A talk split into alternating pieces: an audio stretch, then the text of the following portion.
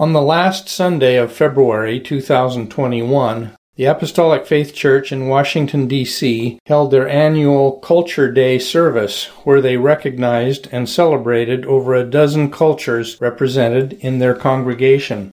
The following article was taken from the message shared that morning. God's Solution for Cultural Differences from a sermon by Demetrius McKelvin a minister of the Apostolic Faith Church in Washington, D.C. Our Culture Day celebration here in Washington, D.C. was inspired by our desire to be more inclusive of people in our congregation who are from different cultures. For those of us who have lived in a monolithic community where only one culture is primarily visible, it can be challenging to adopt new ways especially as we get older. We become accustomed to our own foods, clothing, greetings, and even expectations of each other. Sometimes our habits are so ingrained that doing anything else feels uncomfortable, or perhaps even wrong. While having cultural preferences is not negative in itself, it can become a problem if one group's ways come into conflict with another's. Of course, this issue is not unique to our church, but is something that confronts people all over the world. I grew up in Washington, D.C. back when we still had racial segregation, and at that time, if you lived in a predominantly black neighborhood, you mostly saw only black people, and the opposite was true in white neighborhoods. The result was that we did not see people outside of our own race enough to get to know them. When racial integration started, we were taught rules for how to behave toward one another, but not how to love one another. It was difficult in many ways, and people did not always get along. Society only had history to guide them, so if someone wondered, why doesn't that person like me? They would just turn back a page in history to find what happened to make one group not like the other. To this day, many still believe that history holds the answers. Often we hear somebody say, if we only knew our history, we could live better. I wish it were as simple as that, but we have no evidence to support that philosophy.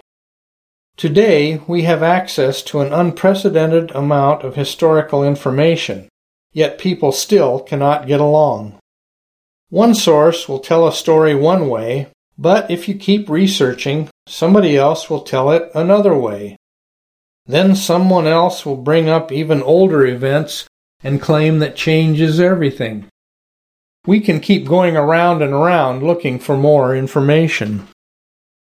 This is not to denounce the importance of knowing history, but we must understand that reading about history will not bring us peace. Depending on what version of history we read, it may generate feelings of pride, disappointment, animosity, or perhaps even hatred. However, it will not make us love our brothers and sisters or our enemies. We can also eliminate the idea that the color of our skin is a deciding factor for peace. I've had conversations with people who immigrated here from places like Ghana, Nigeria, and Sierra Leone, as well as those who were born in the United States. And I have found that even when we have the same skin color, there is not always agreement among us when we discuss the major issues of our day. Many people focus on that, but even among those of the same ethnicity, there is not always peace. What, then, is the source of our conflicts, and what is the solution? The truth is that God created mankind, and He set the standard by which we ought to live and treat each other. Only He can judge any of us. We will not find answers for how we are supposed to live in a history book, but we can find it in God's Word. Children of our Father in heaven. Jesus was born into the Jewish culture. Like any other people group, the Jews had traditions and values that guided the way they were expected to behave. In the Sermon on the Mount, Jesus taught the Jewish people from their own law and challenged their cultural practices. In Matthew 5:38 through 45, he told them, Ye have heard that it hath been said, An eye for an eye, and a tooth for a tooth. But I say unto you, that ye resist not evil, but whosoever shall smite thee on thy right cheek, turn to him the other also. And if any man will sue thee at the law, and take away thy coat, let him have thy cloak also. And whosoever shall compel thee to go a mile, go with him twain. Give to him that asketh thee, and from him that would borrow of thee turn not thou away. Ye have heard that it hath been said, Thou shalt love thy neighbor, and hate thine enemy. But I say unto you, Love your enemies, bless them that curse you, do good to them that hate you, and pray for them which despitefully use you and persecute you, that ye may be the children of your Father which is in heaven. When Jesus said, Ye have heard, in this passage, he was referencing popular beliefs of the time. Those in his audience had been raised to love thy neighbor and hate thine enemy. An eye for an eye was the expectation in their culture. In a sense, this seems fair, but it is also true that a culture that lives by an eye for an eye is going to end up with a lot of one eyed people. At the end of the day, once everyone has lost an eye, they cannot be put back. What has been achieved? Jesus challenged the Jewish traditional views by presenting something better, the ways of your Father which is in heaven. I am grateful for my biological father, who taught me important lessons about hard work and how to respect my elders, but those types of lessons were not what Jesus was talking about. If we want to know our true heritage and learn the way we are really supposed to live, we have to go back further than our family, tribe, or ethnicity. The nation we come from and the cultural beliefs we hold are all secondary. We have to go all the way back to the Garden of Eden, when God made mankind in His image and in His likeness. Our Father in heaven set the standard that we should love each other, and this is what Jesus came to teach. Everything Jesus said in the Sermon on the Mount was remarkable. It may sound somewhat normal to us today because the world has been exposed to his teachings for 2,000 years now, but imagine the first time he preached. If somebody sues you wrongfully to take an article of clothing, Give him the rest of your clothes. And then forgive. Show mercy to enemies. Be a peacemaker. Love your neighbor as yourself. This all must have been astonishing at the time. These teachings are still desperately needed in a world that continues to struggle over basic differences such as the language we speak, the color of our skin, or the food we eat. There is no chance we will have peace unless people begin to learn the ways of our Father in heaven. Our true history.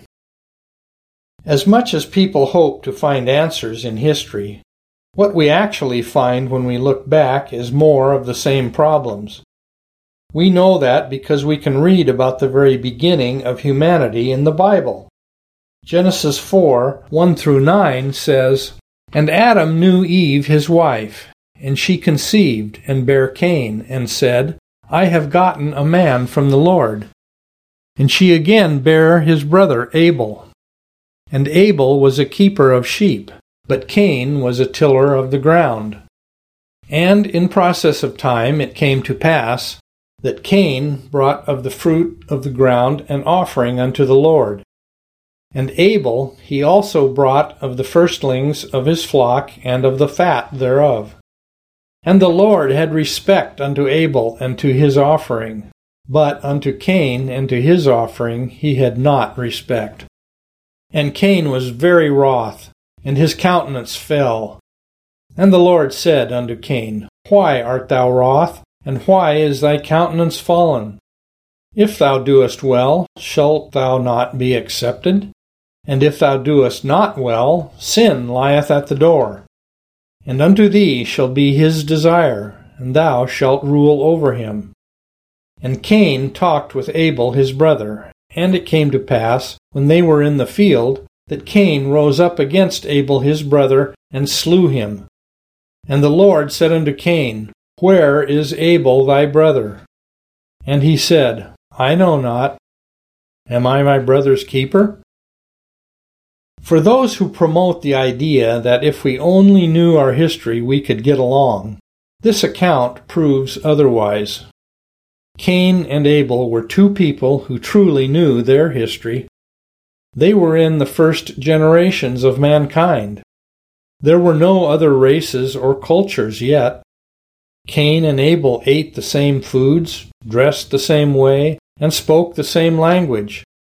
They were raised with the same beliefs and taught about the same God. They even talked with God directly, not through a prophet, through rituals, or even through Scripture, but through direct communication with the Creator. And yet, Cain killed his brother. Why did it come to murder for Cain? For the same reason that people murder today, because of a condition of the heart. Cain's problem did not start with his external circumstances, but in his own heart. He was jealous that God gave deference to Abel's gift and not his own. When people think evil of another in their hearts, it will be manifested in their actions, even among brothers from the same household. This is true for all people around the world, of all backgrounds. Many today try to solve problems with laws and politics, but we are never going to write a law that will make others treat us the way we think we ought to be treated. People cannot even treat themselves the way they ought to be treated. Without the love of God, we cannot treat anybody right. That is why the words of Jesus were so riveting. He was explaining that his listeners had forgotten what their Heavenly Father had taught them and were instead learning the traditions of the culture of their earthly fathers. Mankind was so hopelessly lost that the Son of God had to come down from heaven and walk among us to show us how to love one another. Jesus' love took him all the way to the cross. The Bible says he despised the shame thereof, but he laid down his life for the joy that was set before him. The joy of us one day repenting and believing, and finally understanding that God is love and that we ought to love one another. Our Father's Ways After we have been saved, we still have differing cultures and practices. We cherish the traditions that have been passed down to us, but our traditions are not our faith. Cultural practices cannot replace the Word of God. They cannot replace the love of God. If we have traditions, but we lose God's mercy, forgiveness, or grace, we've lost everything. We must have love. Cultures change over time based on experiences. For example, a culture that has been generous to others might become more sparing if their generosity is exploited. In contrast to this, the ways of our Father in heaven are unchanging. No matter what we experience in life, we cannot stop following what the Bible teaches. So if someone does us wrong, we must continue to show them love and forgive. When I was saved, I was forgiven, and I also forgave those who had wronged me. I was set free. And now no one can make me angry again over something I settled with the Lord. I may get upset when someone does me wrong, but because I have God's love in my heart, I can forgive. It helps to remember that often the people who hurt us have been mistreated themselves and they may not know how to do any better than what they are doing. While the world uses weapons of greater and greater destruction against each other, we use the weapon God gave us love. It is the only weapon that will work. That's why Jesus gave no other formula but to turn the other cheek. If we follow his teachings and show others his love, we are creating an opportunity for God the Father to come and transform that conflict. It also helps to remember that we need God's mercy too. At the time of the Exodus, when God brought judgment upon Egypt for their sin, He made a way of escape that was available to anyone who wanted to be saved. Egyptian and Jew alike could be delivered. The only condition was to paint the blood of a lamb over their doorposts. God was not for the Jews because they were slaves, and he was not against the Egyptians because they were slave owners. He was against the condition that they all were in, their sinful state, and deliverance was for them all. Today, all are born with the same condition of sin, and Jesus' shed blood is our way of escape from that bondage. If we have enmity in our hearts against another, the only solution is for that enmity to die, and Christ carried all our sins to the cross to make that possible. He became sin so that sin could be put to death, because he loves us.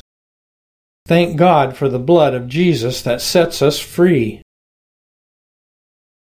Embracing our Father's ways.